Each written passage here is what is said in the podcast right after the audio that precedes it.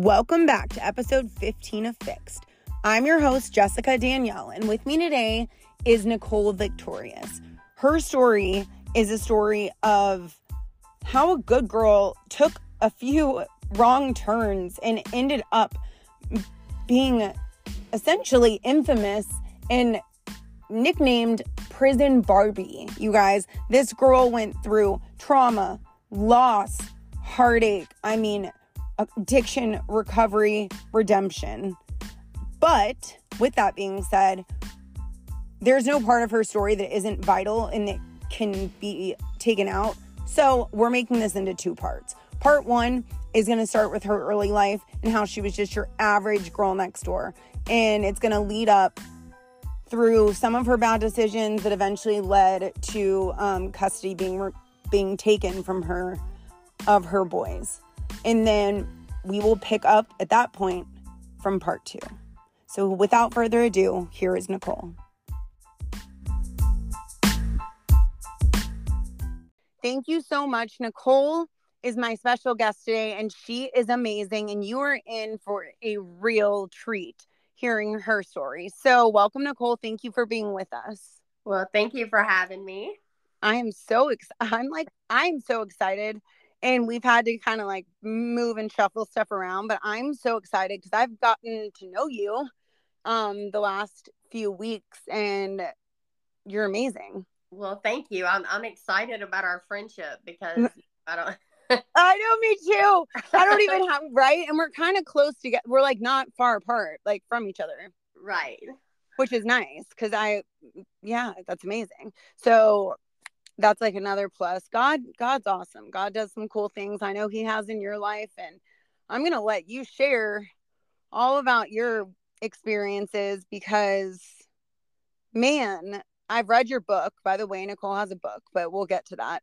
But she's been through it all, you guys, and um, really, really has an amazing story. So, without further ado, and with that being said, how um I guess I want you to kind of take me back to the beginning and like how you grew up and how your life, you know, kind of took a turn. Just take me back. I grew up uh, I grew up in the South, obviously by this accent. Um, I am an only child, and I used to think that my parents' divorce did not affect me, but I learned way down the line in therapy that it actually did. Um, I was an overcomer. I think I was born to be one. Uh, when I was yeah. young, I had asthma pretty bad, and uh, my lungs have collapsed twice. And I remember my mom and them saying that I couldn't dance. And I, I used to be an incredible dancer. And I was like, watch me do this. So that was the first thing that I did overcome. Um, I sought out, you know, a dream of, a, my, I was about five at the time. And I danced from the time I was five all the way up until I was 18. Um, my childhood was almost unrealistic as in as far as perfection goes. Even though my family was divorced, my mom and dad were remained best friends and they never missed any event. And when I tell you there was a lot, there was a lot. There was a lot of dance recitals, performances, you name it. I think that's so important.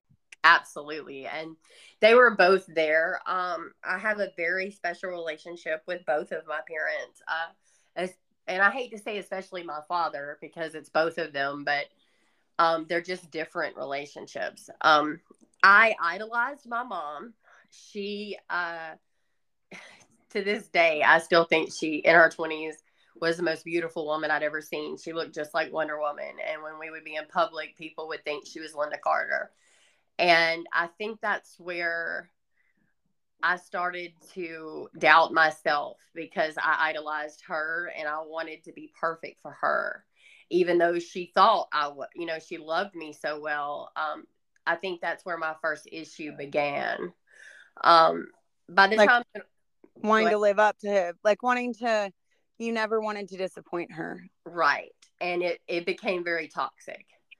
Yeah. Um, but by the time middle school and high school rolled around, I was like the most popular girl, like literally. Um, there wasn't a ballot I wasn't on.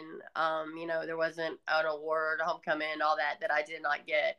And the odd thing about that is, is I did not have any self esteem. Like I remember when I would walk for homecoming court, I would have this idea that I was going to get booed, even though I'd been voted there. And I've always been an empath. Um, I've always been very sensitive. Uh, the only time that I ever got in trouble in school was there was a guy that was getting made fun of. He was in special education, and I took him back to class with me so I could protect him. And he went missing because he didn't show back up after recess. and trouble. that's the only time I ever got in trouble, which is kind of ironic considering the fact that I ended up in prison.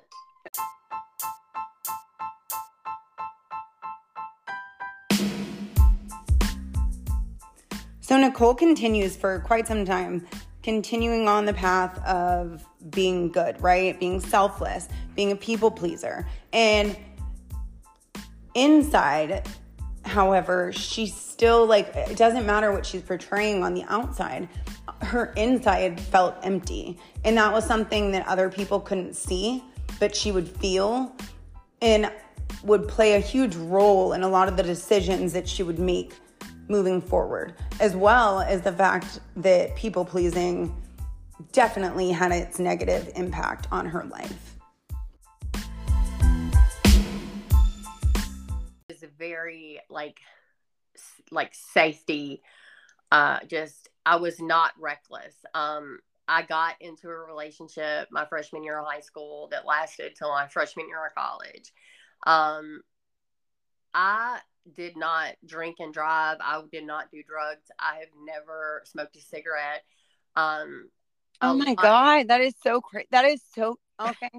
Uh, yes, I was very, very safety oriented. Like if I was at a party or something and my friends were drinking, either I would drive or I would actually call my parents to come get me because you know they were cool like i mean you know and i was popular so when the dorky thing to do because i was very safety I, my cousins uh i lost several of my cousins at the age of 16 they died in freak accidents i think that affected me um watching the people that i idolized in my family because i was a baby watching them die at a young age it made me realize that kids do die that is really that kids passing. Yeah. Was were they was it like car wrecks or was it just like was it something great like you said? One yes, one was a car accident and um the other was a surgery uh gone wrong where the surgeon made an accident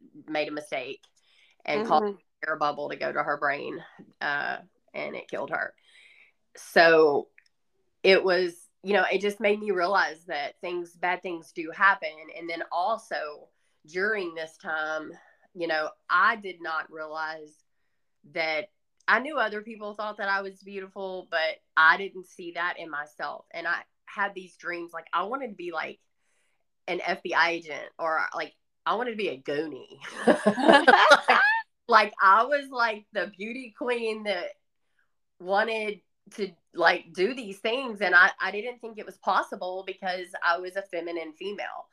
And I I didn't even express these thoughts to my family because I thought that I had to be other things. And I think after a matter of time you start to hold all that in and maybe resentment start and unhappiness starts. So you know, I was just kind of going through life and I was with the same guy for a long time and I knew I didn't want to marry him. I moved to Northwestern uh, actually to be with him. When I got there, and I was planning on breaking up with him, but when I got there, I found out that he had been cheating on me. And mm it was like I didn't want to be with him anyway, but I think that was where I had my first toxic moment to where it was like, well, I don't want you, but you you've hurt me. It and, almost makes you want them more in a weird way or Yes. Yeah. And it just wasn't normal. So I kind of started acting out. Um, I can honestly say that I never really slept around. It's like the only thing I got right from 20 up. That's I I I kind of feel that way from sort of okay, I don't know. Well, well maybe I won't go there. I don't know. well, I'm not saying I was perfect by any means. I, uh, uh, uh. you know, I just I'm like, like you know, just absolutely wild. And so, you know, I I tried to be perfect for so long. I'm at Northwestern. I spend a year there. I'm on a full paid scholarship. And I just don't go to class or anything. I probably maybe got drunk three times the whole year. Um, I was just kind of like doing my thing, trying to figure out who I was. And I moved back to Shreveport. Uh, I'm working at Outback Steakhouse, having a blast, you know. And I start dating this guy that is I'm embarrassed to say I think he was seven or eight years older than me. The basically the only thing I know about this gentleman is he's older than me, he's schizoactive, and his name. That's it. And I've been dating him for, you know, two or three months. I'm just kind of having fun. I'm not really in love with him. Uh, he's a compulsive liar, but I don't really, you know, I'm starting to put two and two together. And I get pregnant. Oh, God and I'm kind of like, okay, so this wasn't planned. Um, but I fell in love with my son. Um, I did not want to, it didn't even cross my mind to end the pregnancy uh, or anything like that. It was just like, okay. And I think deep down, it made sense to me that now I would have somebody that would love me for me because I knew my parents adored me, but at the same time, they didn't really know my hopes and dreams because I had. They didn't really know you, like right. they didn't. Yeah. Okay. And so. They, yeah, I didn't share it with them. Well, where's the dad? So do you do you keep up the relationship with him? Oh well, I'm gonna get there. Oh God. so, I find out that I'm pregnant uh, January the 17th of uh, 2000 and so it's probably the last smart thing that I did because things start going crazy after this. But I sat him down and I was like, look, dude, um, I don't, I'm not in love with you. I'm 20 years old and or tw- I was about to be 21. I just don't think we should be together. Nowhere in there did I say I hate you or I never want to see you again or whatever. And I, I had heard from him since. I uh, kind of, I mean, I think that's probably the best thing that. Probably because um, he does have some uh, some mental conditions. Like I've heard stories through the years or whatever, but like I haven't heard or seen any since. So you know, and Colby is now 23, so it is what it is. Um, but the problem with it is, once again, I'm thinking that I have to live my life for everybody else. And there was a guy that I had known, uh, I don't know, since 15 or 16. And um, he had always had a thing for me. And I was pregnant. I felt scared and alone. And he proposed a marriage. And I didn't love this dude. Um, and I said yes because part of me, I think, was like, I can even get somebody to pr- propose to me pregnant and take care of me. And then part of me was trying not to embarrass my family because I, you know what I mean. I'm I was raised Southern Baptist. We're you know we're in the Bible Belt. you don't have to, girl. You don't. Yeah. you do not have to. Mm, I I get that. There is more churches on. There's a church on every corner where I live. I'm in. Yeah. And and what's what's so crazy is my parents even told me not to marry him and i i was just being headstrong but i did tell him i said i don't want to get married until after the baby's born um because you know i did want to have the wedding and honestly i didn't even know if i was going to go through with it so i'm going to buy myself some time. I'm seven months pregnant i'm working two jobs and i'm at outback in the back and the floor's wet and I slip and fall and I'm so scared that I'm going to land on my tummy and my patella, my kneecap goes around like it dislocates and it goes around to the back of my leg. Oh and when I hit the ground, it breaks into three pieces. Uh-huh. And Yeah, it's like bad. And I, you know, I'm wearing maternity sh- shorts, and within five minutes, my circulation's getting cut off. Like my legs swell that fast. And How I know Scary. and my my daddy, my mom and dad both, but my dad is an inc- he's just always been a protector of mine. I mean, my mom too, but you know, it's different with dads and little girls. And uh he was I'll never forget the look on my mom and dad's face when they got to the emergency room and saw me uh and saw the condition that my leg was in. And you know i'm supposed to give birth in two months. And you know the doctors come in and they're like this is you know serious. I had a decision to make. Do i go ahead and have knee surgery and not be crippled or do i wait because colby's lungs weren't developed then do the knee surgery? And possibly be crippled and i just i, I had to do what was right for colby so i like to call it the national lampoon uh, childbirth experience Oh dear God. oh God.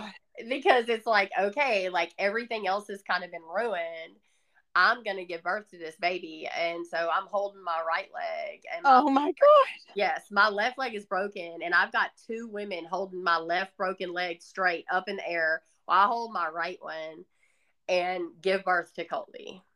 I have this like I have it envisioned in my Yeah, I could like it was crazy. I mean, and I it was just crazy. And you know, the second they laid my child, uh, you know, on my chest, it was like nothing else mattered. Um, I just, you know, if you you have children, you know what it feels like, and I was like, okay, you know, I'm gonna be all right. And they couldn't do the knee surgery for six weeks because that's protocol after childbirth, blood loss, or whatever. And the first knee doctor that I saw is very respectable and he knows what he's doing. And I was on the operating table for, I think, six hours. And he came out and he told my parents, he said that it looked like I'd been in a massive car accident or I was an NFL football player. He had never seen such massive damage um, on a leg just from a slip and fall.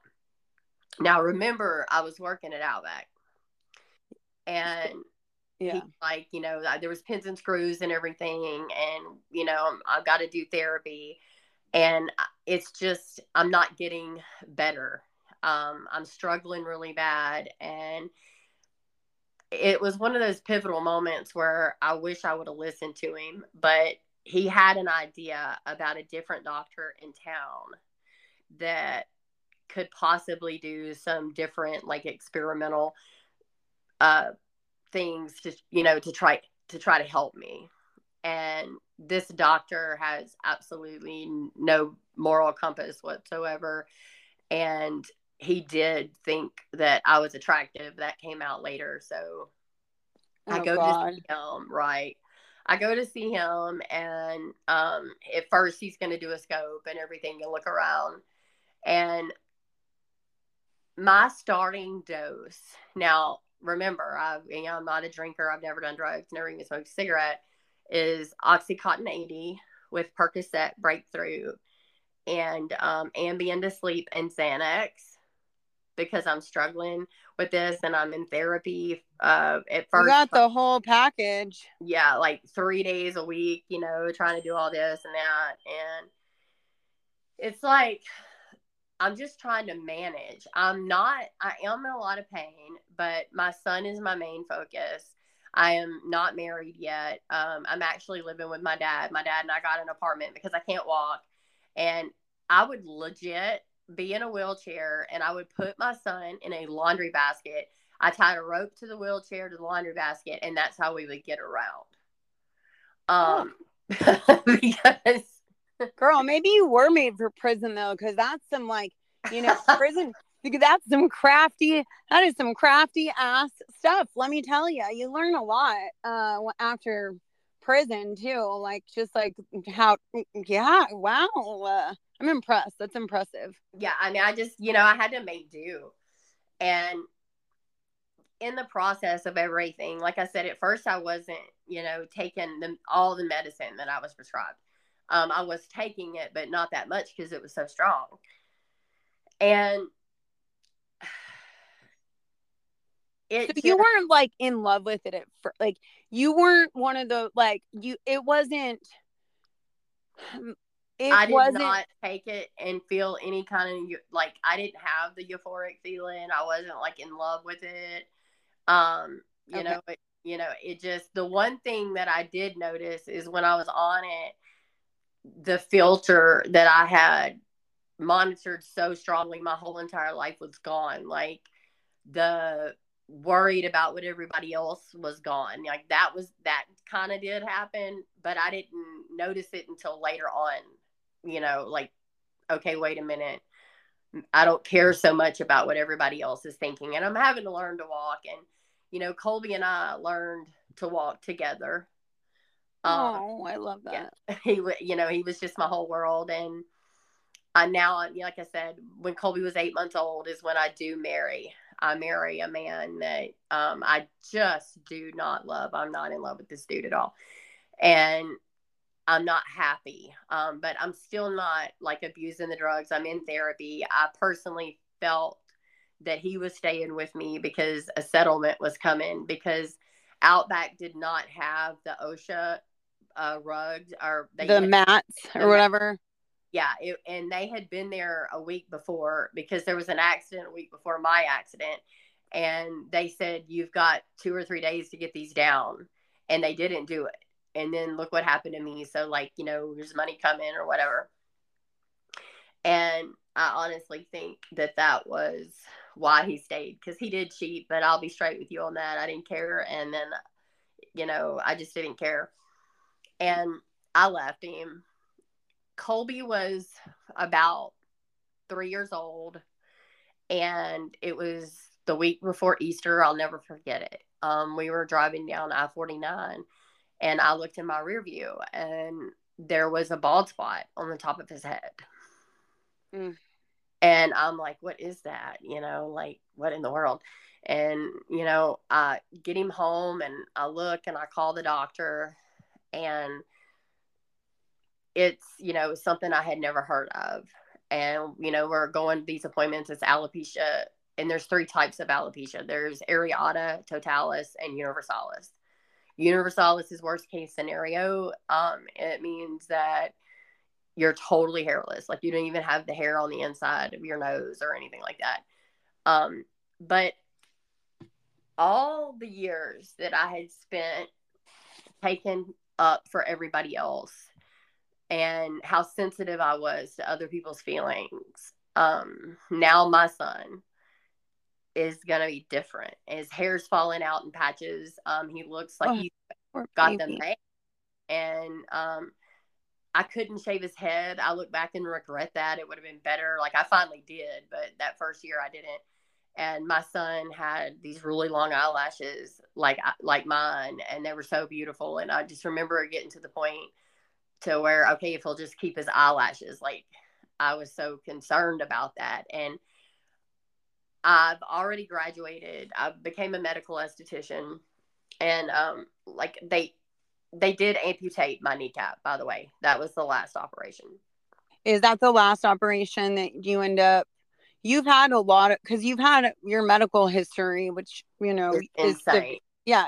But I mean, essentially, it's enough to keep. I mean, it wouldn't be hard to get doctors to continuously prescribe things. But was this was the amputation of your kneecap? Was that the last thing that, as far as operation? That was the last knee operation. It's somewhere between nine and thirteen operations. Um, oh my god they amputated my patella. Uh, the second to last operation, they took out a big piece of my right hip, left hip, sorry, to put underneath my patella to hold it into place, but that didn't work. So, um, you know, so they just go ahead and they do this patellectomy. And I, I am dependent on these pills at this point. I know I'm dependent because if I don't have them, I don't feel good. But yeah. I'm not out of control by any means until Colby, just his hair. It just, you know, it just that kind of sent out. you over the edge, especially. we were in Walmart and um it was Christmas time and you know how they build this Oreo cookie um castles and stuff like that. Yep.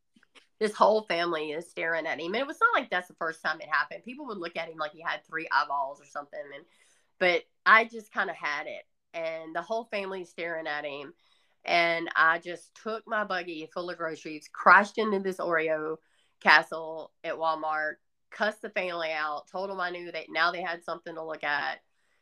And I, mean, I was just heartbroken because I could not, um, I couldn't protect him. He's getting ready to go to kindergarten. Mm. And I, I just was beside myself. And uh, I went and I got home that day and I popped a, a couple pills to, to deal, to dull that pain, you know? Yeah. okay, I'm gonna do this. Like I I don't want to feel anything because I got really angry at God because it was like, how could you? How could you? I took up for everybody. I'm a good person. And now my son, my son is um different, Different. and made Mhm. fun of.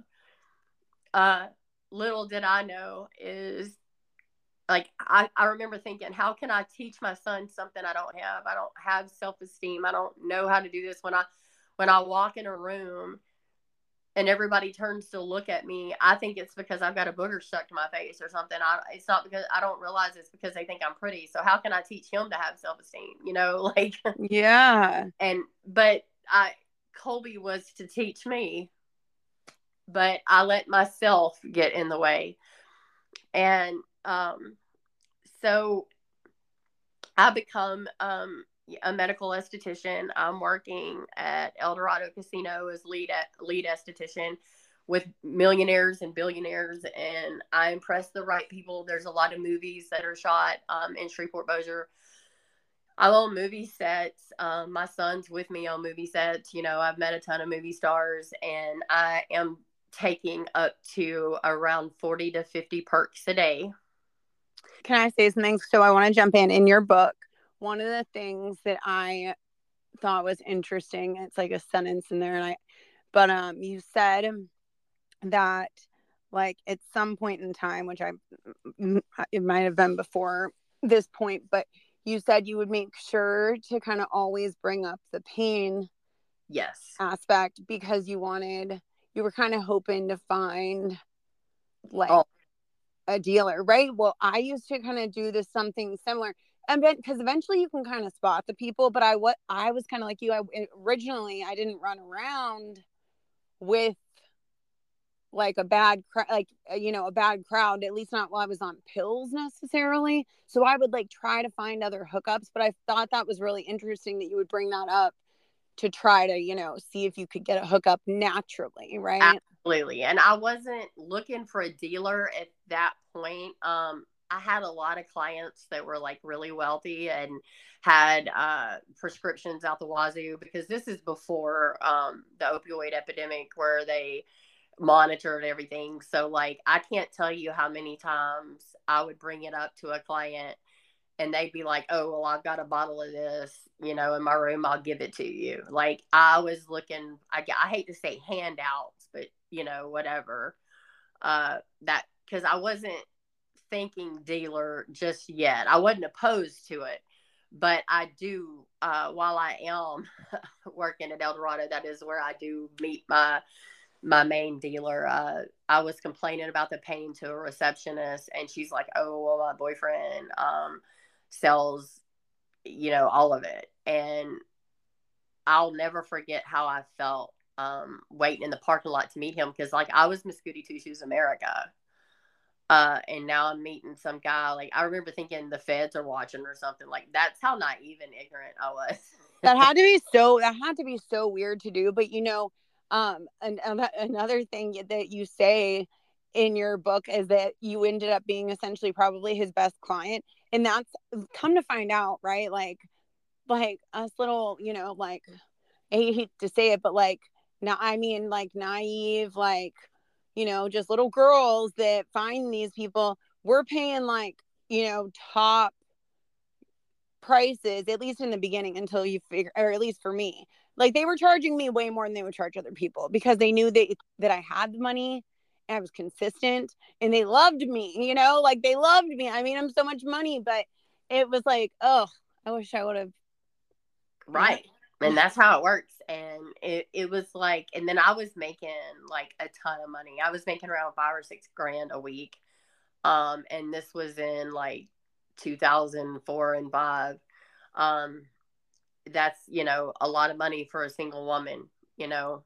Absolutely. And so I could afford my habit. And then I also got involved with the National Alopecia Areata Foundation.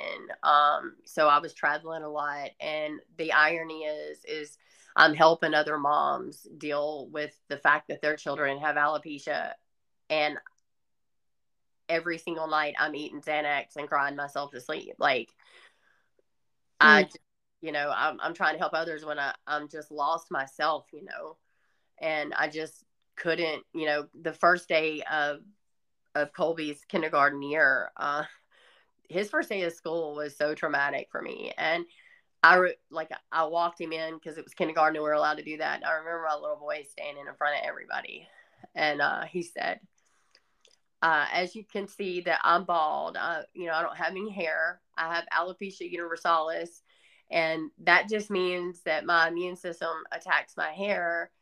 uh, like a villain does, and it won't grow. And my mom is involved with the National Alopecia Areata Foundation, and there's hundreds of kids just like me. It's not just me, and I'm not different than you or anybody else. And I remember watching my five year old son stand there on his first day of school.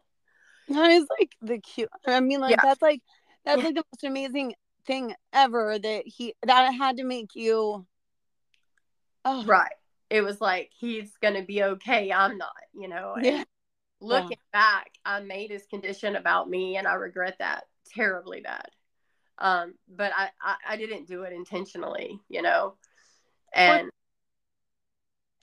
go ahead i said oh i just said of course not it was just you know it was just difficult and you know my life is going pretty everybody thinks it's going well. I'm, you know, I've got this great job and I'm, you know, with celebrities and, you know, I'm making all this money and I'm just not happy and I'm eating these pills. Now I've got a dealer. And 2009 rolls around and there's this guy that I hadn't seen in nine years. And everybody knew that he was in a crime family and he had been in prison for uh, robbery of pharmacies.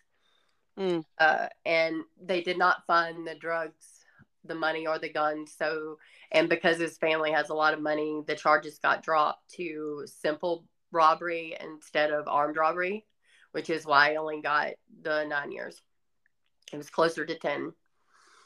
And uh, so he is about to get out, and, or he had just gotten out, and I couldn't wait to see him. And he does not know that I have a habit because the last time he had seen me, I wouldn't even say a cuss word. So So he's in for a real treat whenever he gets out too. He's gonna find okay. Right. Okay. So right. So um, you know, I remember I was sitting um I actually have a picture Brandon took at my husband now, of the exact spot where he entered my life again. Um, it's a pretty powerful shot. But I remember sitting in my fancy car watching him walk towards the vehicle. I had a couple clients that day, and he was bringing me uh, pills. And uh, my intuition told me, um, you know, don't do this. But I ignored it because you know I'm real. I talk about these things. My husband now is my best friend, so like, I I just I just tell the truth. You know, the connection which was not of God that I had with this individual. I just fell madly in love with him. It was like he was a powerhouse, like Bonnie and Clyde, Joker and Harley Quinn. Um, yeah, one hundred percent. And I'd spent my whole life being perfect, and even though I had this hidden addiction, um, you never kind of, but I do feel like the being perfect, being um, being so good can almost like you probably had a side of you that was ex- that this was really exciting for you. Yes, I was a ticking time bomb, a tick, ticking time bomb.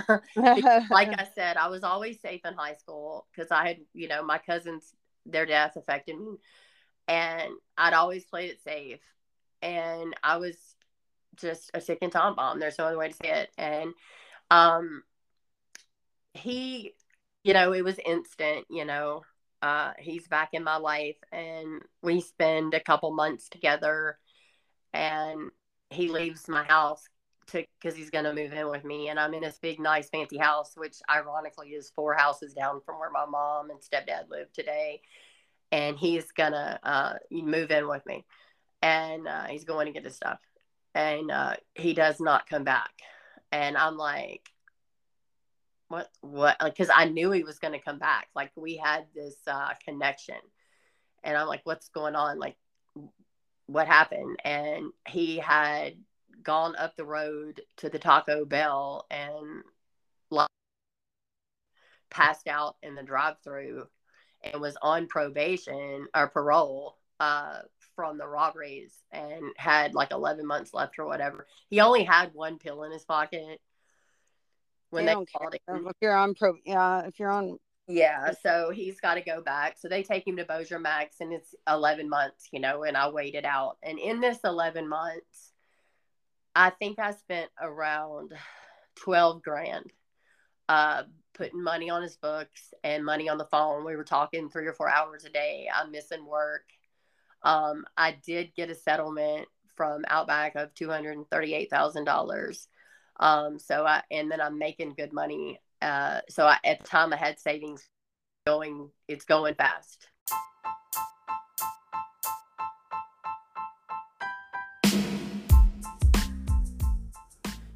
So keep in mind that at this point in time, her son Colby is about nine or 10 years old. He had been adopted by the man that Nicole really didn't love early in life, right? He had signed essentially his rights to be Colby's father. So when Nicole leaves him and wants to be with someone else, she has to go essentially ask this man to sign his rights back. And he was unwilling to do so, which ends up leaving Colby just feeling lost because the guy just pretty much vanishes. And it leaves Colby with a huge emptiness and craving for a father figure.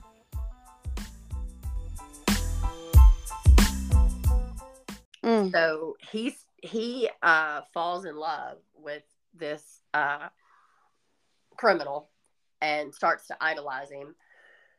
Uh, because you know, I tell people all the time, the devil does not show up looking like a monster with horns. Um, he shows up looking like exactly what you want.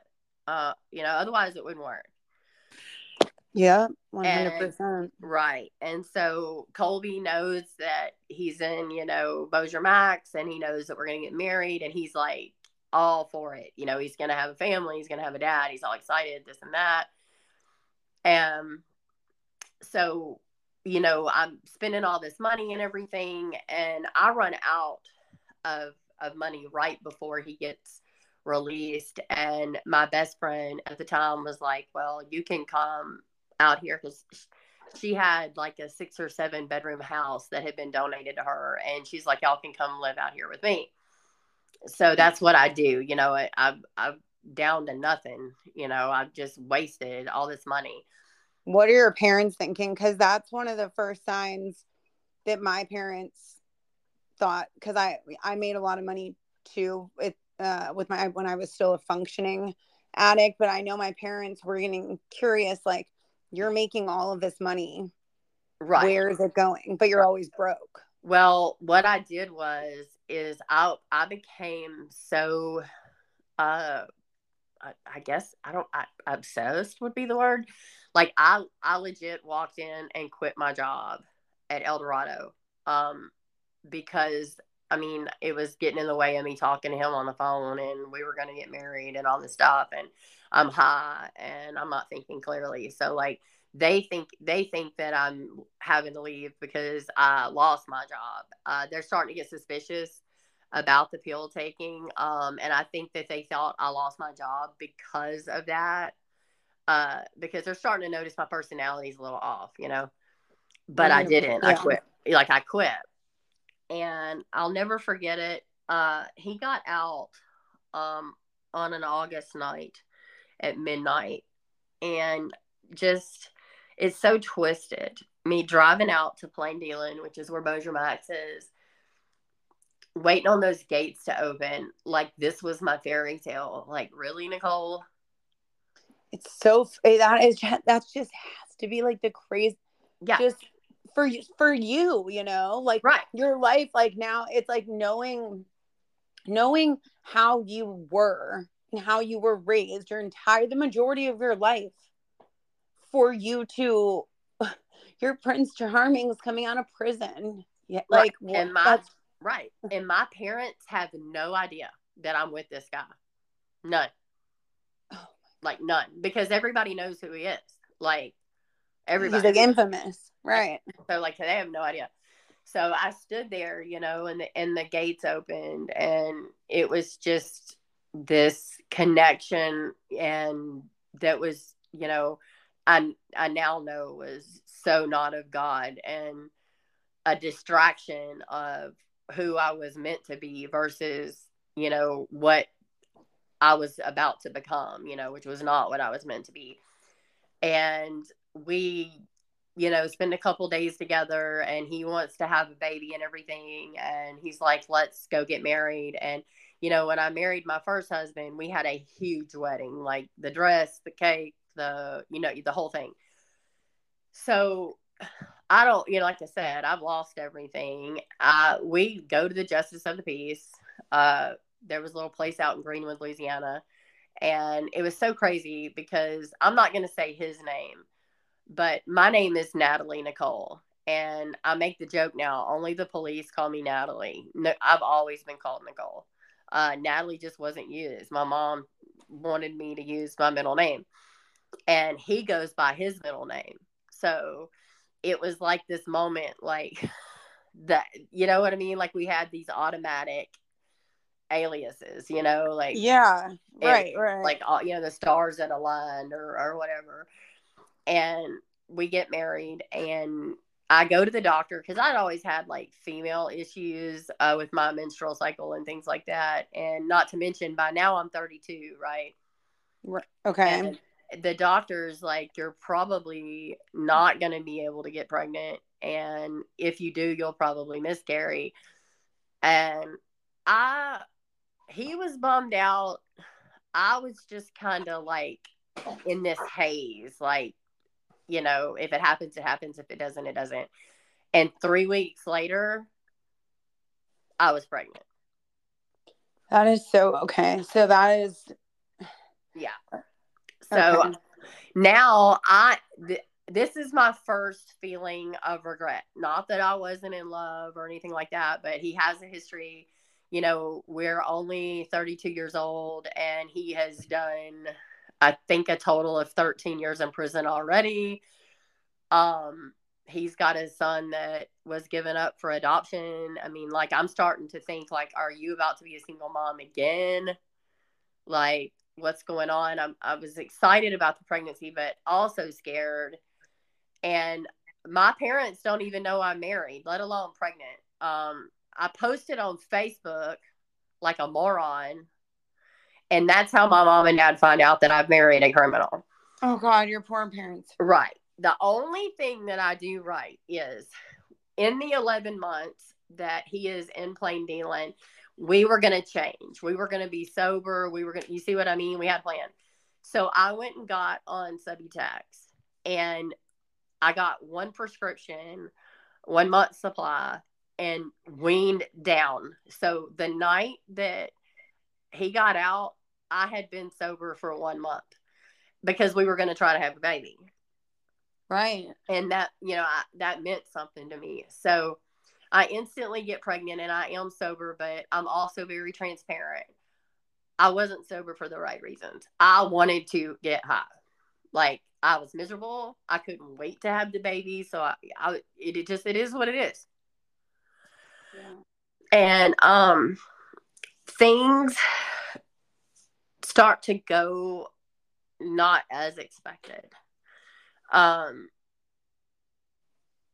I'm head over heels for this guy, and um, you know, I I I say that I think he he loved me, but I don't know if he has the capability to do so. Um, he starts being kind of like verbally abusive and like um, I'm sick a lot because I'm pregnant. I'm throwing up a lot, and I remember, you know, he'd be like, "Well, I, I want it from you, but if I can't get it from you, then I'll go somewhere else and get it." I think that. if he if he had been, it kind of so in a way, it kind of like makes sense to um me because I lived like a like in that criminal world for a little while, and men treat women very very differently in that world. They're not um they're not seeing they definitely don't see women as equals. They definitely don't respect them. Right. And and they i mean it's all bait it's all like i mean even a lot of times even like the name the names like the baby mama they I mean straight up it'll be like oh yeah how many baby mamas you got? You know oh that's my baby daddy. Like they really do I mean say that kind of stuff. And then a lot of people will say oh that's my wife. They're not really married or old lady they'll call him like it's like i don't know i always thought that was very odd but i mean the, it's like very normal in that world. It is and the thing is with him is he felt like he hit the jackpot because he married like the most popular girl in school the miss goody two shoes the one that didn't sleep around. So it was really about ownership for him like um property um because i wasn't the dope whore. Like, you, know what I mean? Like, a thousand percent. So it, yeah, it was like, okay, here we go. Like, and it was like ownership, and he would start to like cut me down and, and things like that. And, um, he, how long did y'all end up being together? Because he, um, technically we were married, uh, 10 or 11 years, but uh, I don't really count it. Um, I'd say we were together for two years, and you'll you'll understand why. Um, so there's he starts using immediately when he gets out. Okay, of course he does. And I'm pregnant, and he he was an IV drug user. Um, I don't know anything about that at this point. Um, I mean, I know he was one, but I don't, you know, know what it is or know how to do it myself or he wasn't doing it in front of me i guess is what i'm trying to say. Mm-hmm. he would be in the bathroom a lot. There's a lot of uh, criminal activity going on that i do not speak on.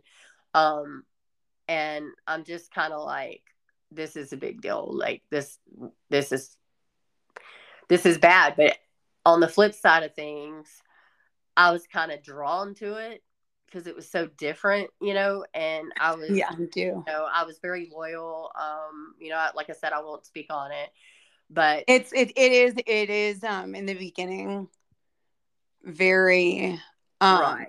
It's it's almost it's like almost a, it's almost being addicted to the lifestyle of like of having no responsibility, having like just kind of like going with like the like what I mean, you were pregnant it's you know a little bit different but but still like it's just this it's something that people like you and I that grew up you know getting good grades like doing what we were supposed to do being you know like the good kids most of our life like we never really got that like just whatever experience. So it's like it yeah i mean it, right. it is exciting at first. It, right. And it's like he was also the unattainable um, like he wouldn't commit to nobody, like wasn't going to be married or anything like that. He had no tattoos because he was a criminal, and that will mark you. And he got this, you know, he's got the, his whole side says, um, "I'll, I'll, I'll love you, Nicole Michelle, forever" in my handwriting. Uh, you know, so like in a way, I kind of got off on that because he was the unattainable, you know. And yeah, he had committed to me, but and you know i'm, I'm kind of witnessing things and things are going on and everything and i'm just kind of dealing with it and it's valentine's day of um 2011 And Valentine's Day at that point had always been my favorite holiday because I'm hopeless romantic and, you know, yada, yada, other than New Year's Eve. Uh, and we were on the phone. And at that point in time, if you dropped your phone, the battery would fly out the back. Remember that? Oh, like, yeah. Like, like the old yeah. phones, like, yeah, 100%. So then you'd have to put the battery back in and then restart it. And it would take a good, you know, what, 60 to 90 seconds or whatever to get it back on. So I, I had walked out to uh, where our washroom was at our house because we we did move into our own place. Um, you know, once he got out, and we're talking. I drop the phone, and once I get the phone back together, I uh, call him back, and he's not answering. I'm like, "What's going on?" uh, I guess he'll call me back. And within about 10 minutes, I hear his truck pull up. And I'm like, oh my gosh, he's here to surprise me. You know, it's Valentine's Day. And I was excited. And um, he came flying in the house and picked me up by my throat. Uh, mm. And he had me up. Um, he's a very large man. Uh, had me up off the ground, holding me by my throat, choking me, um, calling me a whore, saying that, um, you know, I was cheating on him and where was the guy? You know, he throws me down and uh, he's looking through the house. You know, thank God Colby was at school at this particular point, and uh, he's looking for a, a person that's not there. You know, I'm not cheating on him you know, he thought that I hung up or something because my boyfriend walked in, or I guess I don't know. And uh, it's just minute. It's not such a manipulation tactic too, because I'm sure he was probably. Oh, he was. I'm yeah, yeah. Trust me, he was. uh, so I'm just kind of like in shock, you know. And when he came, when he came back in after picking me up from my throat, he just started punching me. And it had to be so scary. I I, I don't think and I think you have to go through it to really understand it. Um, because I knew I didn't do anything to deserve it, but it was just like I can't believe this just happened to me. Um, I can't. But now you've you probably felt so stuck. I, I did, but I think what so many people don't realize when it comes to a domestic violence um, relationship is is a you're brainwashed, b you're addicted to it just like you are a drug. Yeah. And I believed that he just loved me so much that he had to do that because he loved me so much. Mm. I didn't think it was because I did anything to deserve it. It was because he just loved me so much. And I was devastated and I was in shock. And uh, I think I went numb, you know, like for just numb. Yeah. Uh, and I was worried about Collins, you know, that's my son, uh, my youngest son. And it was scary. Um, and then it, it, it starts happening a, lot. You know, he he dragged me by my hair. Um, you know, just backhand me for no reason, and um, he's getting high a lot. And I have always had a gift that that God gave me. Um, I have a very very strong uh, intuition. I've had dreams my whole life that came to pass and you know just got feelings and i was eight months pregnant um I woke up that morning. I said, Don't go what we're calling work. Don't go to work today because you're not going to come home. And he was like, Quit being ridiculous. And I said, I'm not being ridiculous. Please don't go. I said, I'm going to be having this baby um, any minute. And like, please don't go. And he went anyway.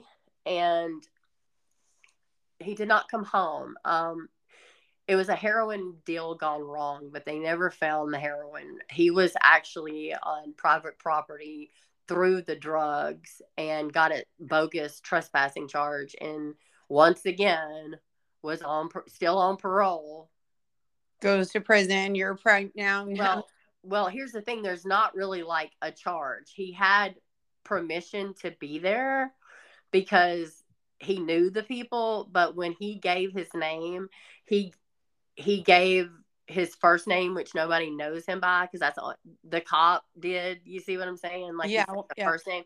If he'd said the middle name the guy would have known who he's talking about. So there was really no charge. So desoto parish takes him in and they hold him for three and a half months. Mm.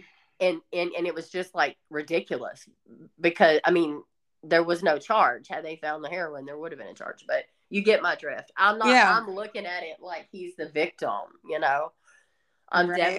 devastated and i'm i'm gonna give birth alone again God.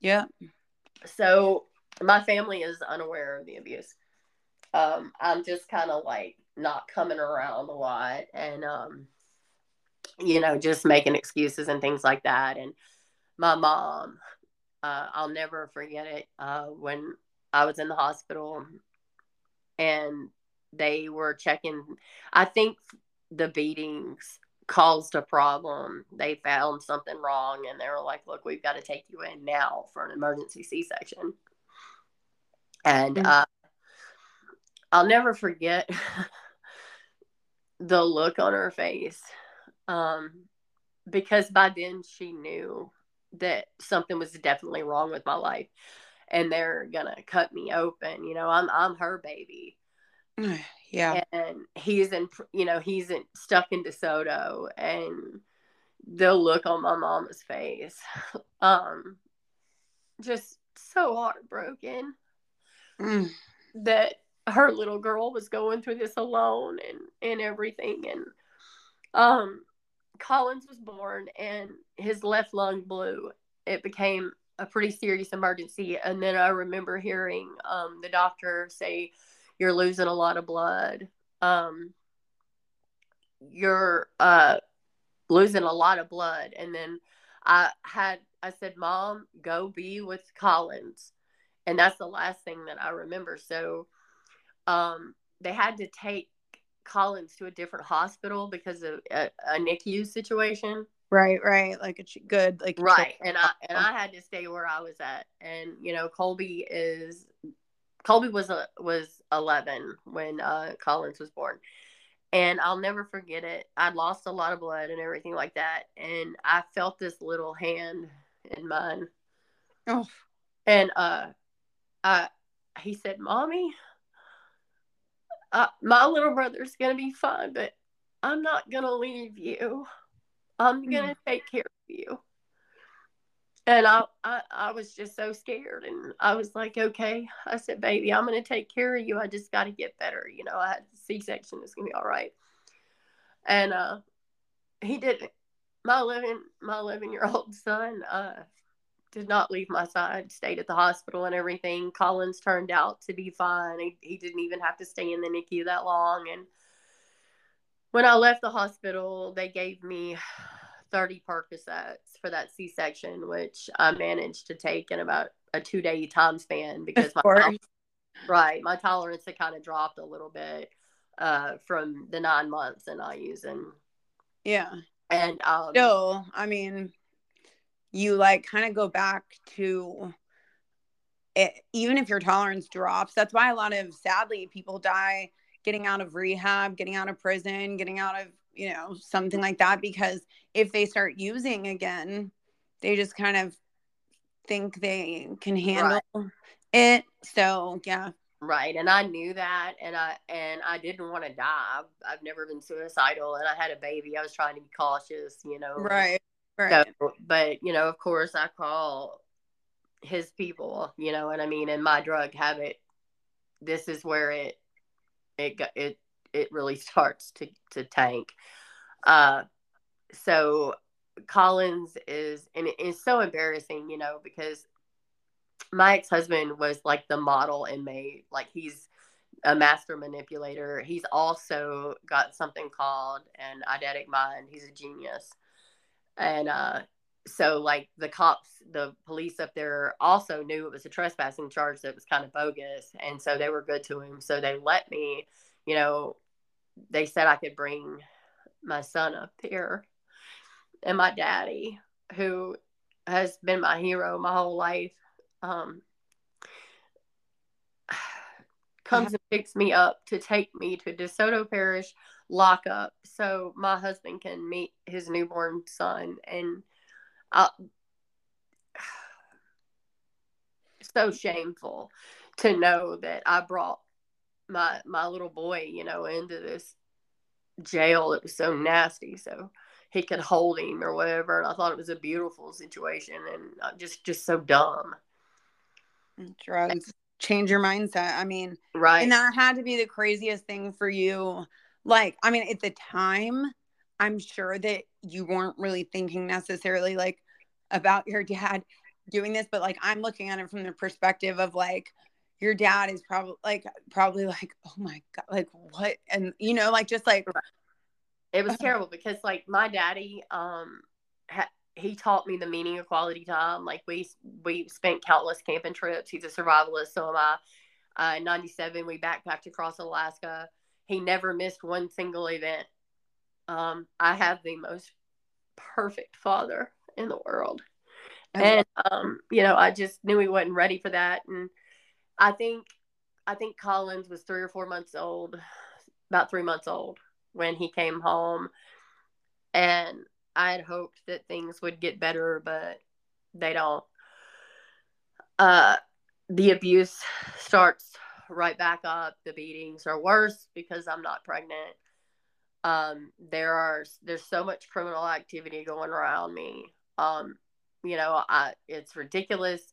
My oldest son is constantly taking care of my baby son because I'm getting the crap beat out of me and there's your parents know like has, has the oldest son told your colby no. right okay but see it, what was so horrible was it was like colby wasn't he was it messed him up like colby's fine now but it messed him up because it was like he just thought this was family or something you know so like yeah. we, we, were all living in secret and i he think thought he was being loyal to you right yeah I, and he he also would see how upset I would get if he went away to prison. So like Colby, like we're just all in this together, and Colby's taking care of Collins, and you know I'm getting beat up, and there's criminal activity going on and everything. And what I don't realize is my mama is you know praying for this man to be removed. Like they're figuring it out because I'm not coming around like when you're in a, a domestic violence situation, um, they isolate you purposely.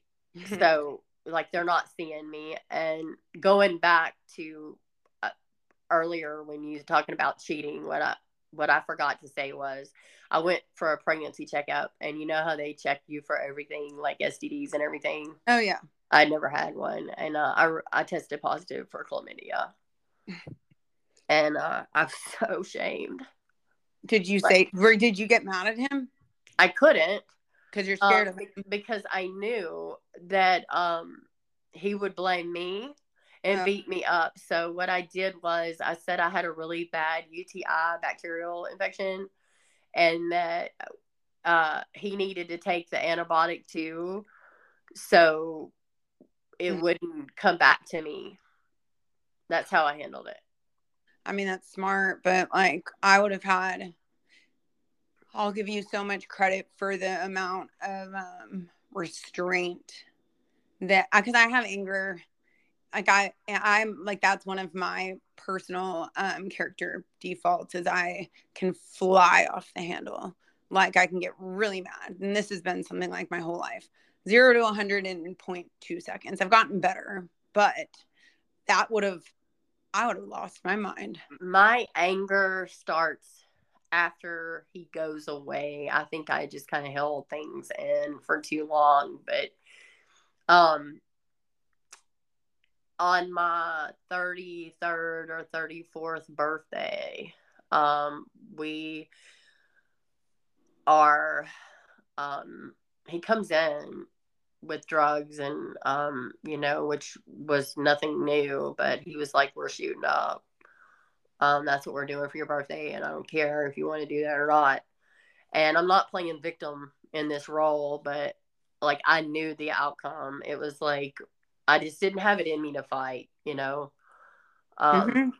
so that's what we did. And i remember um it was cocaine uh first and then um, i shot up pharmaceuticals. That was what my problem was. Um, i basically became a chemist. I could break anything down. But um, i remember praying to god that i wasn't going to die. I was just so scared. It was like this darkness. Um, but the rush you know the rush gets you. Yeah. Once and, you go to right. a needle there is um it's like you can know that getting up to that point that you have an issue and a lot of you i mean a lot of us can hide it not not everyone is capable of hiding it but you can hide it for a while but then that needle hits and it you every care in the world vanishes right. and so what's the rush hit it was like okay like i didn't really like the the needle aspect of it but the rush and it kind of took over. Um, I was, I've always had, um, like I said, I had asthma when I was little. You really can't see my veins. Um, so I, I instantly started in my legs and feet um, because that was really the only place to. Plus, I was trying to hide it. But things just get, you know, things just keep getting darker and darker and darker. And we end up deciding that we want to go to Vegas. And um, so we go, and I I was a downer chick, you know. Yeah. Uh, I didn't really, you know, the cocaine, yeah, but I didn't really like the cocaine. But so we're in Vegas, and this is kind of off subject, but this is when Heath Ledger, the Joker, was a big deal. Oh so yeah, yeah, yeah. You'll, you'll understand the reference in a second. So, uh, he disappears. Like we get to the hotel room and he disappears for like several hours, and I'm getting mad. He's not answering the phone. He comes back. He's got a bag of dope. It's red. It's meth. And he's like, "We're doing this," and I guess he gave me way too much, um, because I can't hear anything. I can see him clapping at me trying to get me snap out of it. Um, I remember looking out the window, I could see the stratosphere, and I thought that that was a needle in my neck. Um, like it was that severe, and I had to take all my clothes off um, for whatever reason. I was stuck. I don't know how long I was like that. Um, then I finally start to kind of, you know, come down a little bit. I don't sleep the whole entire time we're there we're walking the streets and like Heath Ledger Joker is not what you want to be looking at when you've had that much red phosphorus. Oh my god, heck no. I mean that was like that's the greatest Batman villain of all time. That's like this right. and I'm like, hi, I've been up for two or three days and he disappears on me again and like when he comes back he's got these um red uh like fingernail scratches all down his back, you know, from sex that I didn't do. Ugh. I'm just heartbroken and I guess the meth was just kind of like gonna let me say what I want to say. So I start screaming and hollering or whatever and he he beats me up pretty good and he leaves again. He's gone for a couple hours. He comes back. I'll never forget this chick her name was Daisy. She was in a red dress. She had the ugliest feet I'd ever seen in my life. Oh God. She's a prostitute. She's a street prostitute. I'm not judging her. Okay. Um, fine. It, she was what she was. Whatever. That's just fact. Yeah.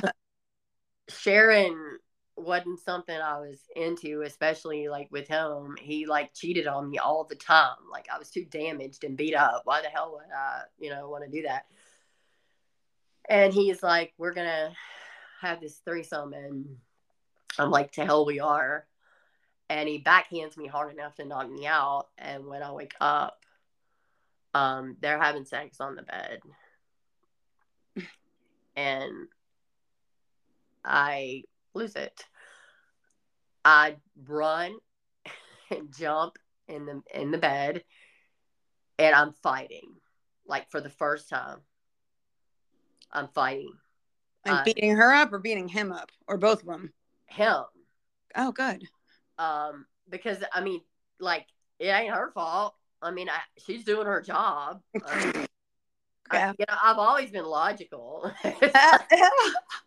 but uh so she i'm not real sure in the rush of things how it goes down but basically he hits her oh, God. and her and i end up against him oh, okay. So now, so now y'all stand a chance because I was kind of right Okay. so you know we get to the point to where he's just like get out of the hotel room or whatever you know and uh, actually i knocked him out to be perfectly honest with you so Oh, good for you, girl. I sit, I sit there with her and I'm like, just go.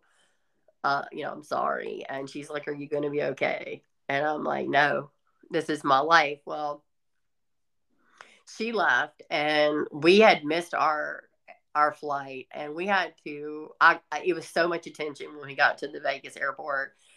I my whole entire neck was black and blue. Like black and blue. I had a black eye. I was missing a tooth oh, dear uh, God.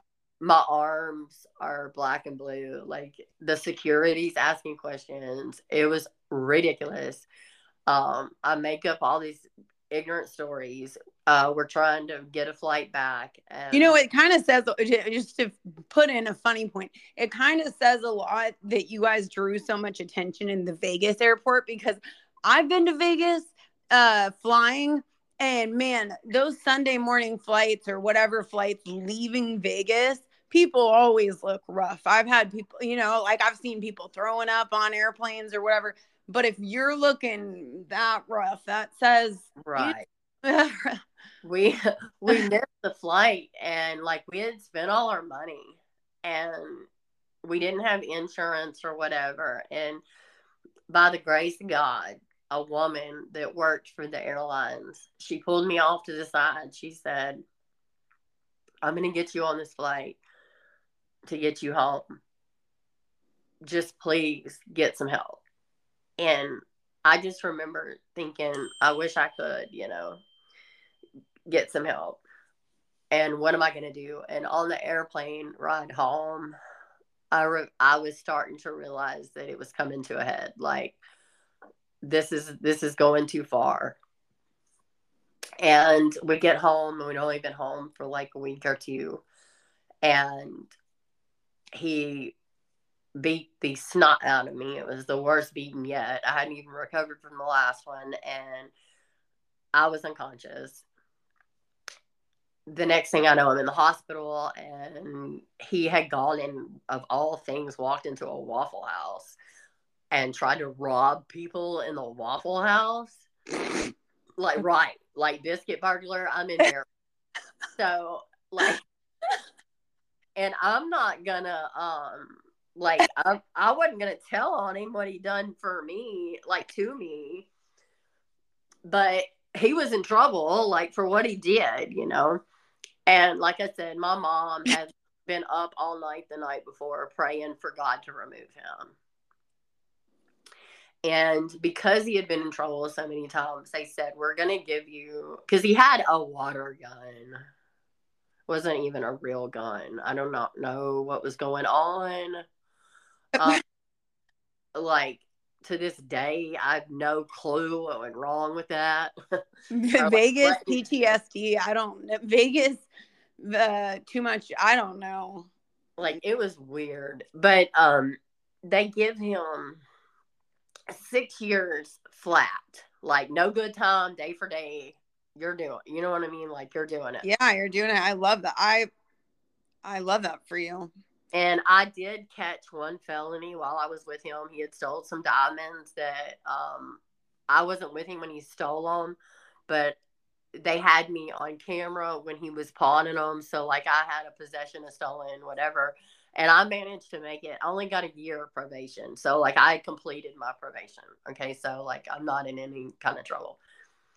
And I hear six years, you know, and you would think that that would be like, okay, now I can get my life together, right? Like this abuser, I can, you know, everything's gonna be fine. I got my boys.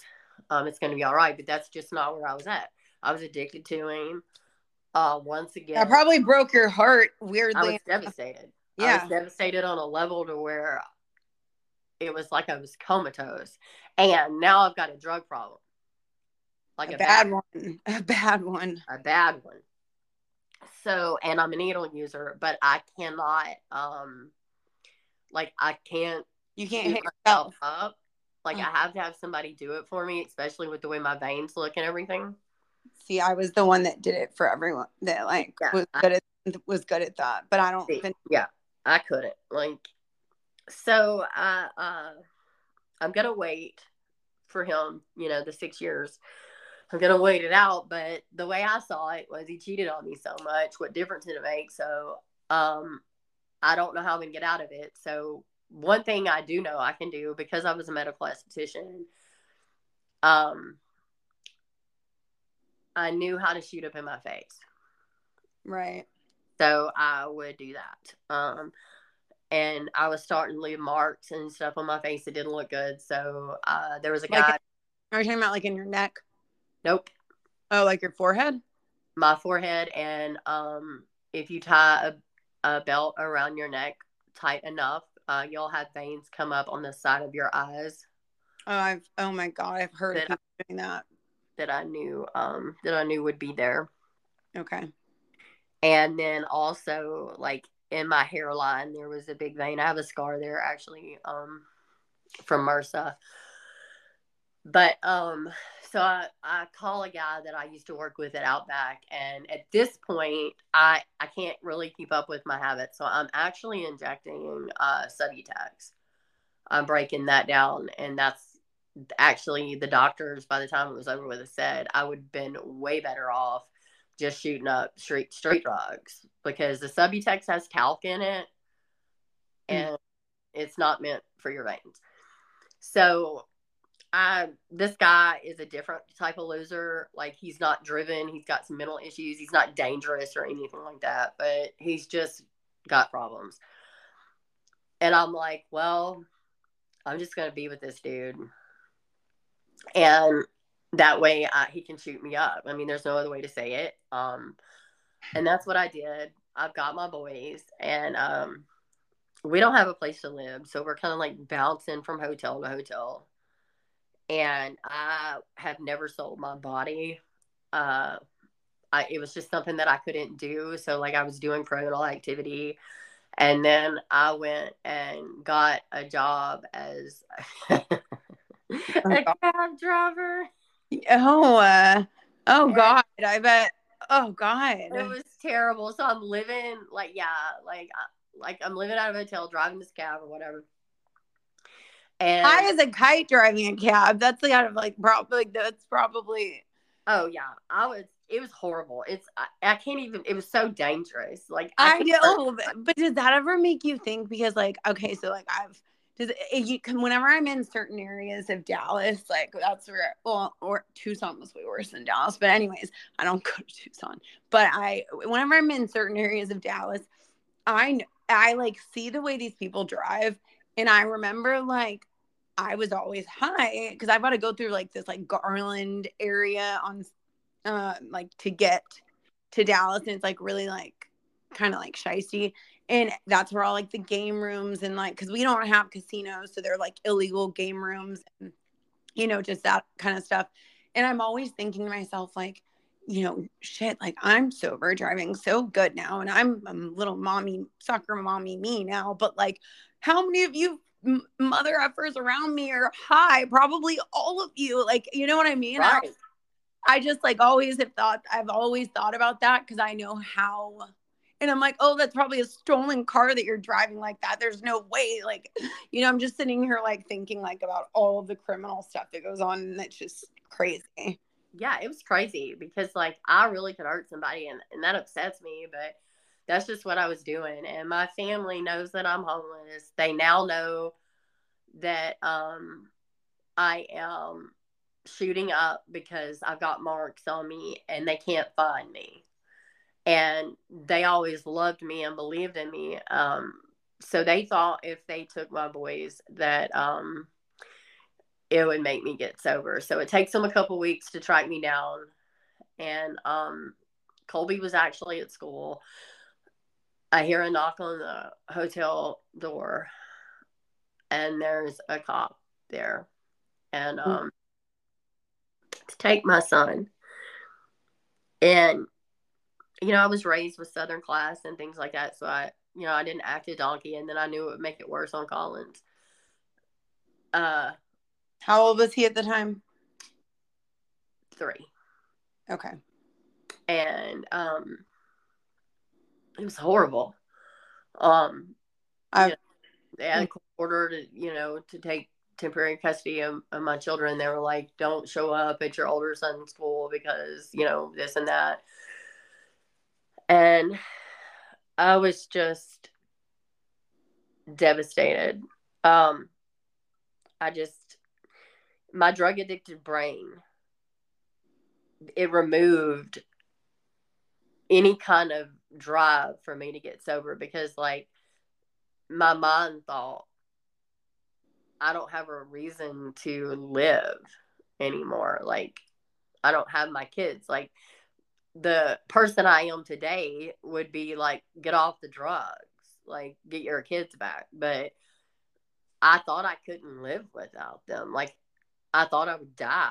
Like, I was the three eight milligrams of Subutex is that's the worst withdrawal. They're, they're, uh, and I just couldn't get through it. And a part of me died that day and I know that that they were trying to help and they were right for taking my children. They were 100% right for taking my children. But the next 4 years a lot of mistakes were made. Because, um, because well, yeah. I I I can um I I have a lot of empathy for you in that situation. I actually randomly watched um in the, my when I was sober in California, I watched a CPS person and cops go up to one of our neighbors, like across, and um, take their kids. And it was horrible. And it's like burned in my brain watching the mom like they literally just like took the kids, right? And the mom's like just it was awful. Yeah. And I can't imagine. Something um something died in me that day.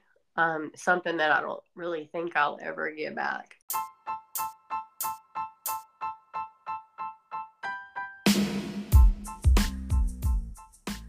I hope you guys enjoyed part one of episode 15 of Fixed with Nicole. Now, Nicole and I went on for a long time, and many of you are sitting here thinking, wow, how much worse can it actually get, right? She just lost custody of her kids. Well, sadly, part two gets a lot worse before it gets better. So hang on and don't miss a second of part two. I promise you're gonna wanna hear every word of this. I just didn't know if you guys could sit for three hours like Nicole and I did, but I was on the edge of my seat the entire time.